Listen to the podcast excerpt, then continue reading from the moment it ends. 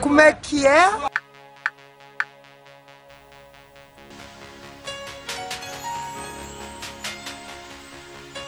Olá, eu sou o Gustavo, o Gus, e desde 2011 jogo rugby amador e ouço que no Brasil o rugby ama a dor. Ama a dor, amador. Sinceramente, espero que meus scrums sejam melhores do que minhas cacofonias. Apesar de estar muito envolvido no esporte, nunca paguei um boleto sequer com ele. E quando separo horas valiosas do meu dia para treinar, dizem que é um hobby meu. Um hobby? Como atleta pobre e quase veterano, eu tenho a felicidade de poder perguntar para o jovem atleta Caio Medeiros sobre isso. Caio, esporte é hobby ou é profissão?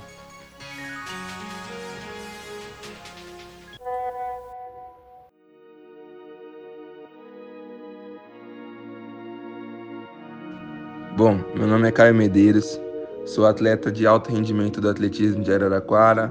Atualmente sou graduando em Educação Física na Universidade Federal de São Carlos e quero agradecer muito pelo convite sobre abordar esse tema, esporte é profissão. E queria agradecer muito, fiquei muito feliz e espero que seja um bom diálogo entre nós. De início, gostaria de começar falando sobre atletismo, os esportes individuais e alguns exemplos de equipes da segunda divisão do futebol paulista. Para relacionar com esse tema, fica bem nítido o quanto é muito difícil a situação esportiva para esses setores. Como exemplo, os clubes da segunda divisão paulista e vários outros clubes que não estão na elite de suas divisões em cada estado. É importante realçar nesse sentido do futebol que não são todos os jogadores que têm salário gigantesco e a maioria tem salários bem inferiores aos clubes de elite. Pode-se considerar assim os clubes mais desenvolvidos. Boa parte dos clubes lutam para sobreviver, e não só no futebol, em várias outras modalidades é assim. No vôlei assim, e próximo de mim, o atletismo. Um exemplo é a grande equipe do Cruzeiro que não se sustentou e acabou falindo. A maioria dos atletas lutam com isso, pois existe uma relação amor entre atleta e esporte. Boa parte dos atletas tende a conciliar trabalho versus emprego, da maneira que se suponhamos de se ver o trabalho como um desejo pessoal e o emprego sendo como uma forma de se levantar uma renda. Boa parte dos atletas vivem dessa forma, conciliando várias situações, como treinar em uma equipe de alto rendimento e ter um emprego fora dali. Um exemplo de esporte que os atletas exercem outra profissão é o futsal. É um exemplo muito comum. É, com as equipes com menos aquisição monetária, os jogadores acabam não tendo outros recursos e o dinheiro acaba não sendo suficiente para grande parte dos jogadores sustentar sua família apenas com o trabalho. Sendo que, tendo em vista que o futebol de salão é pouco valorizado, todos sabem que o futebol de salão não é um esporte olímpico e o futsal, infelizmente, sofre por não ter vários patrocinadores como o futebol de campo inclusive de ter um olhar diferente, menos equipes. E para quem tem uma família, o valor de alguns jogadores de futebol de salão não serve para sustentar, como foi dito. E aí acaba tendo que ter outra profissão.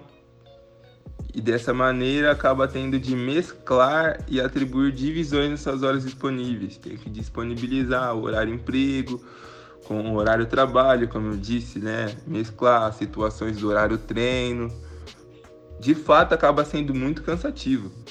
Mas quem tem um amor acaba conseguindo atribuir essa situação aí, o amor ao esporte, como foi dito lá no comecinho, que boa parte dos atletas agem pelo amor ao esporte.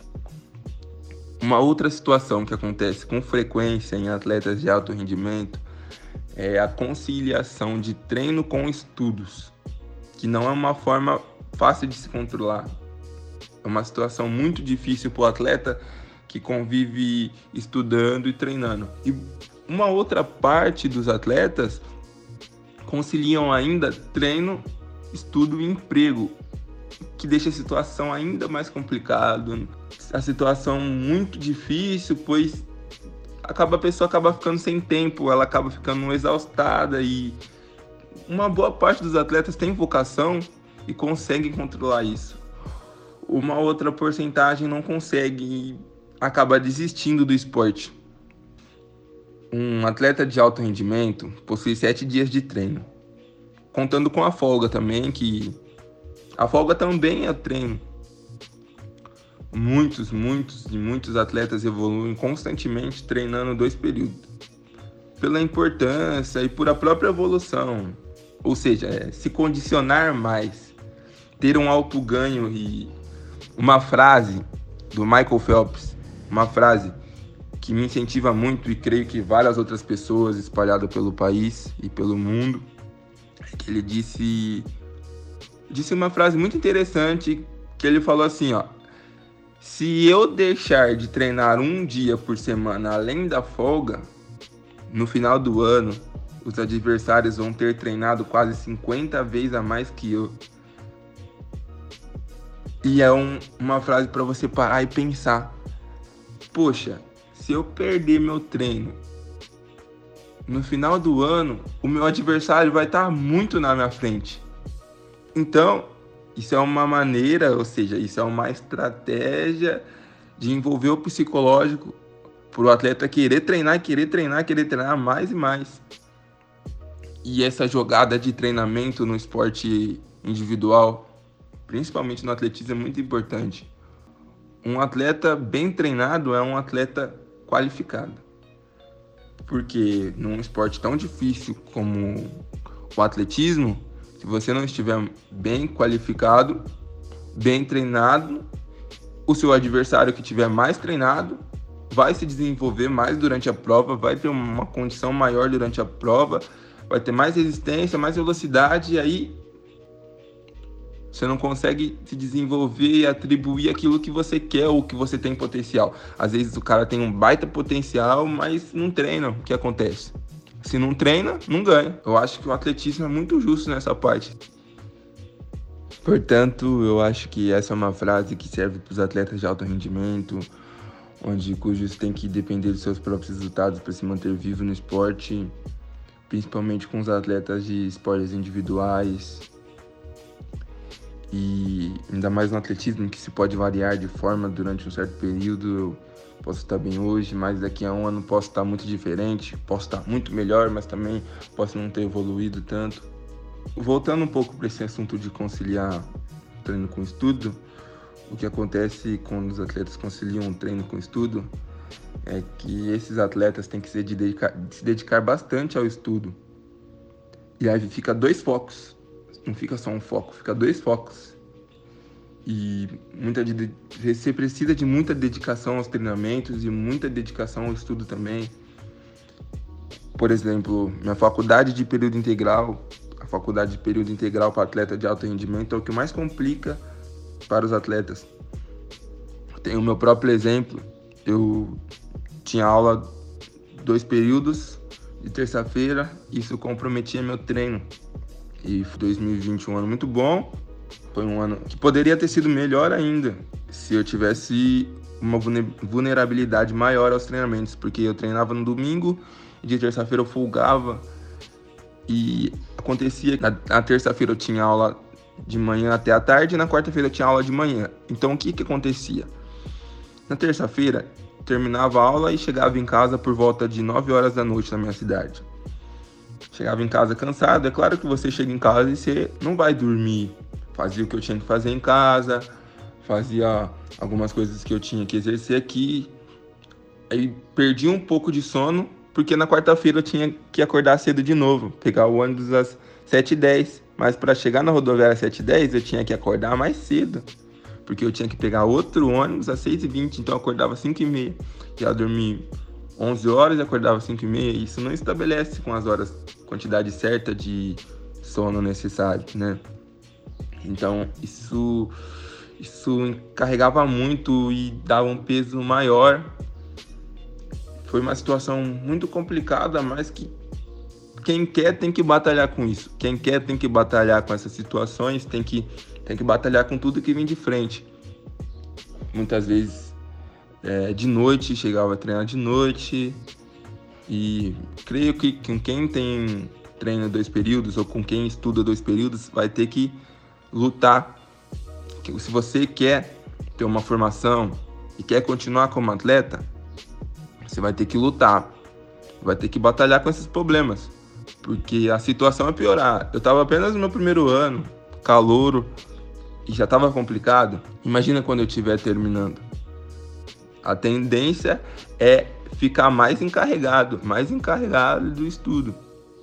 Mas a gente sempre, quem é atleta, sempre consegue achar um jeitinho para arrumar um treino, independente do, da maneira, independente do quão difícil esteja. O importante é não desistir. O importante é não desistir. Existem algumas faculdades privadas que apoiam muito o esporte. E aí surgem algumas bolsas para os atletas de alto rendimento. Como destaque principal, a Unisantana e a Unip, a Unip São Paulo a Unisantana são faculdades da região metropolitana, da cidade de São Paulo. E elas valorizam muito atletas de alto rendimento, dão oportunidade para eles. E só você ver os jogos universitários, essas universidades dominam na maioria das modalidades, por já terem atletas de qualidade dentro da sua universidade. Ah, mas o que, que eles ganham com isso? Eles ganham um âmbito enorme de qualidade esportiva, ganham visualização maior com o nome da faculdade, já tem a tradição de ser uma faculdade, de ser faculdades esportivas, né? Tem a tradição de ter qualidade no esporte. Isso valoriza muito, pois tem os Jogos Brasileiros Universitários, tem o Campeonato Mundial, né? E chegar lá é muito difícil, é muito difícil. Tem atletas muito qualificados, atletas que são profissionais também. E batalhar com esses atletas, principalmente também no, nos Jogos Universitários Paulista, nos Jogos Estaduais Universitários já é difícil.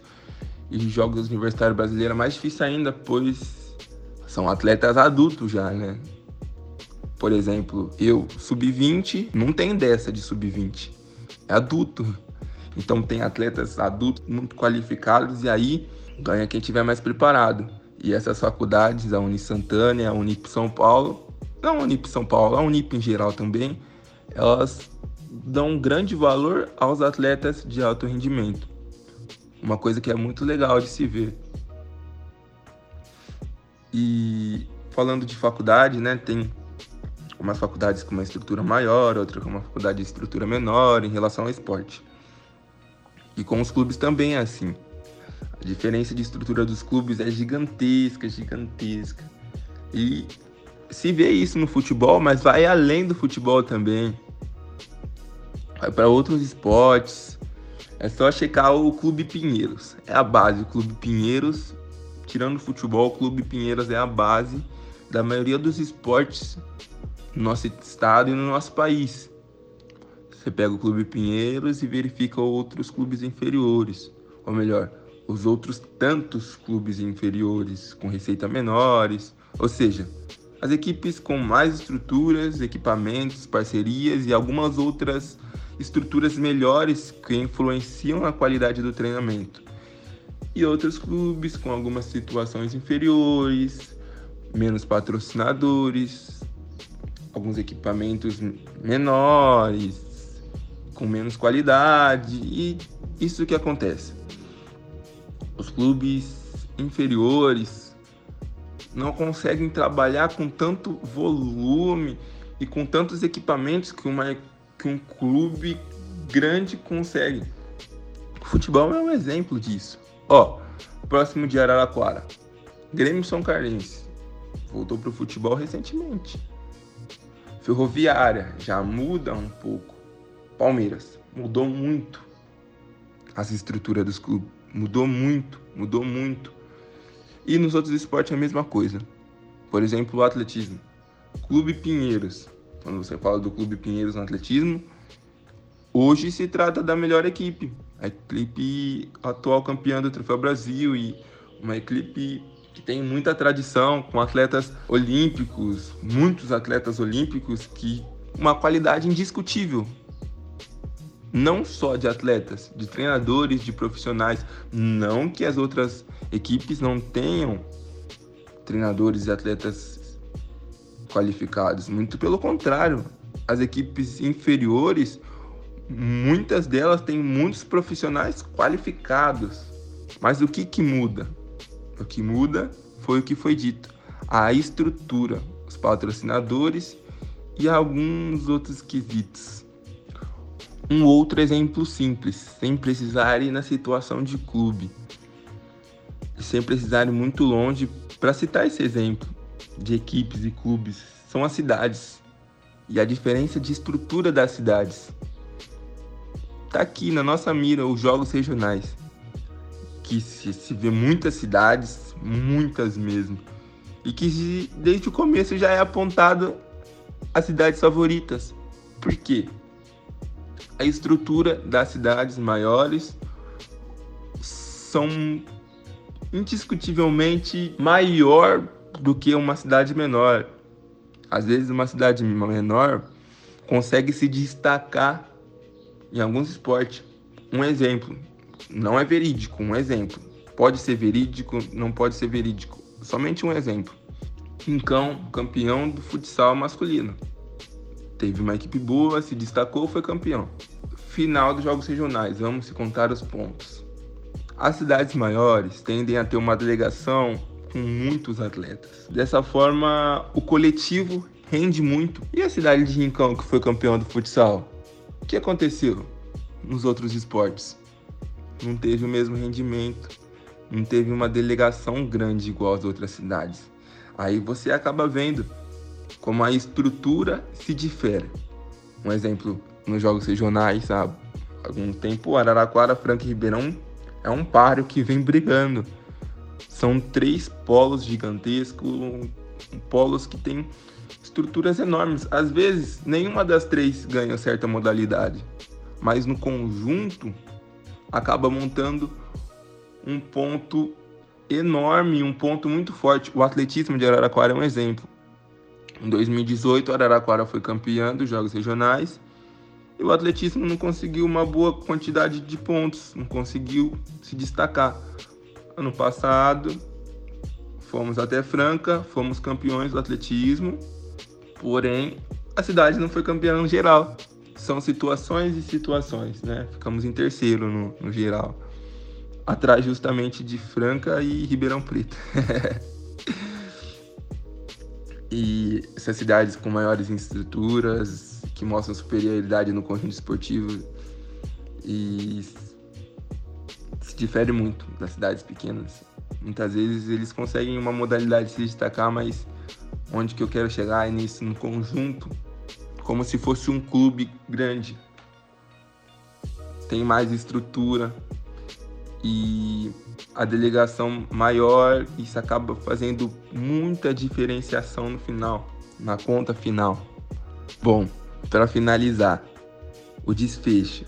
O esporte é profissão? Para alguns sim e para outros não. Atletas de alto rendimento dependem de um retorno financeiro para se manter vivo porque utilizam boa parte do seu tempo, possuem dedicação maior para os treinamentos e os atletas que conseguem isso adquirem o viver do esporte sim, uma certa porcentagem apenas. E boa parte que não consegue esse retorno monetário e não podem dedicar o seu tempo para o esporte conforme um atleta de alto rendimento tem de se dedicar, por qualquer que seja o motivo, ele acaba não conseguindo transformar o esporte como profissão. E é aí que surgem os atletas amadores. Um exemplo muito forte é o futebol ter um campeonato amador de grande nível. Um exemplo, São Paulo, Rio de Janeiro, surgem craques a todo momento lá do futebol amador. Um exemplo do futebol mesmo. Alguns atletas quando surge a oportunidade para ir para o clube, eles acabam escolhendo ir trabalhar e acabam ficando sem tempo. E eles perdem a oportunidade. Muitas vezes, uns atletas com muita qualidade, só que às vezes o que não ajuda, o que torna um atleta tomar uma decisão dessa e acaba perdendo a chance, é o momento família. Ninguém sabe o que o atleta está passando na casa dele. A necessidade dele no momento acaba sendo outro. E aí o tempo vai passando, vai passando e o atleta fica no amador. E aí o amador, casos e casos, se você parar para pegar um jogador bom ou vários jogadores bons do amador, você vai ouvir uma história diferente. Pessoas que tiveram oportunidade, muitas das vezes pessoas que disputaram campeonatos federados, chegaram longe, ou alguns que chegaram até a disputar um, um campeonato profissional, um, um, estadual de outra divisão. O Osasco Aldax, há um tempo, foi notícia. Sidão foi notícia porque ele jogou o Campeonato Paulista e no segundo semestre ele não tinha calendário. Ele foi jogar o Campeonato Amador da cidade de São Paulo porque ele não queria ficar parado. E ele estava sem profissão, ele estava sem emprego. E isso acontece muito, muito, muito, muito nos clubes que não tem calendário. Para concluir, as corridas, corridas de rua, são muito comuns no país e corrida comum são um exemplo também possui muitos atletas amadores. E são dois exemplos que eu acho que é muito mais fácil de, de se entender o porquê o esporte é profissão para alguns e infelizmente não profissão para outros, acaba sendo um hobby. Mas não é um hobby deixado de lado, é um hobby levado a sério. Então, convenhamos que sim, o esporte é profissão.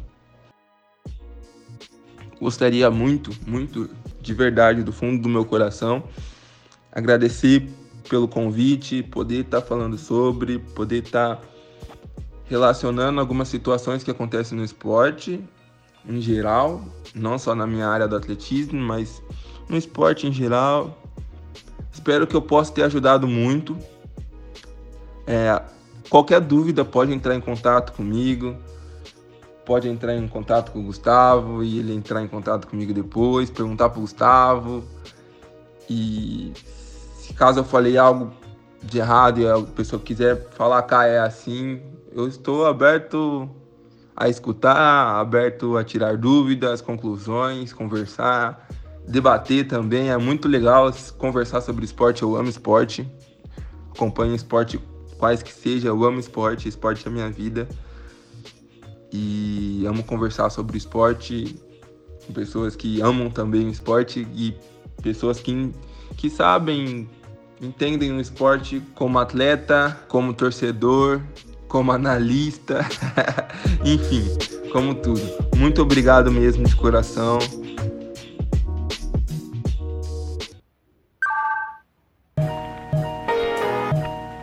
I'm an artist. Muitíssimo obrigado pela colaboração, amigo. Tive o prazer de dar aulas para o Caio na escola estadual e sei que ele corta um dobrado para conseguir conciliar as coisas todas. E fico felizão de ver ele conseguir. Mas ele é uma das exceções que comprovam a regra. Que esporte pode ser profissão sim, mas é algo que vai muito além de ser apenas o melhor ou a melhor da sua categoria. É sobre ter acesso a recursos suficientes para uma prática que realmente resulte num desenvolvimento considerável. Pensando em futebol, que é a modalidade com maior circulação de dinheiro no Brasil, segundo a própria CBF, 55% dos jogadores registrados no Brasil recebem apenas um salário mínimo e outros 33% têm salários que vão até os 5 mil reais. Quando não atrasam, o que não é raro por aqui. E a gente sabe que jogador de futebol não é uma profissão famosa por ter um plano de carreira ou algo assim. Atletas que fazem rifas para pagar suas despesas em competições maiores são tão comuns quanto empresas que acham menos trabalhoso sonegar do que aderir à lei de incentivo ao esporte. E infelizmente, isso diz muito sobre nunca deixarmos o patamar de potencial para ser uma realidade no esporte. Faça ginástica, pratique esportes, beba água, faça mais do que ama e odeie o capitalismo. Envie sua pergunta para escreva para a gente ler gmail.com Ouça outros episódios desse canal e compartilhe esse podcast amador. Até o próximo episódio. Forte abraço e tchau, tchau!